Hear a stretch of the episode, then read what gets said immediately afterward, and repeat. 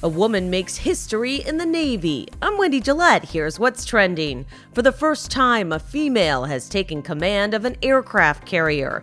Captain Amy Bauernschmidt is now in command of the USS Abraham Lincoln in San Diego. I am being entrusted with this incredible warship, but more importantly, the people that are on it.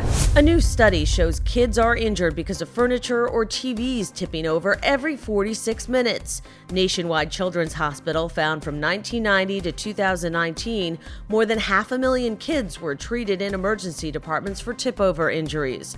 Megan DeLong lost her son Connor in 2017. The dresser that killed Connor, it meets the current voluntary standard. That standard is not good enough. And IHOP isn't just for pancakes anymore. The restaurant chain, known for its breakfasts, is testing an alcohol menu, including champagne and beer, at certain locations in New Mexico and California.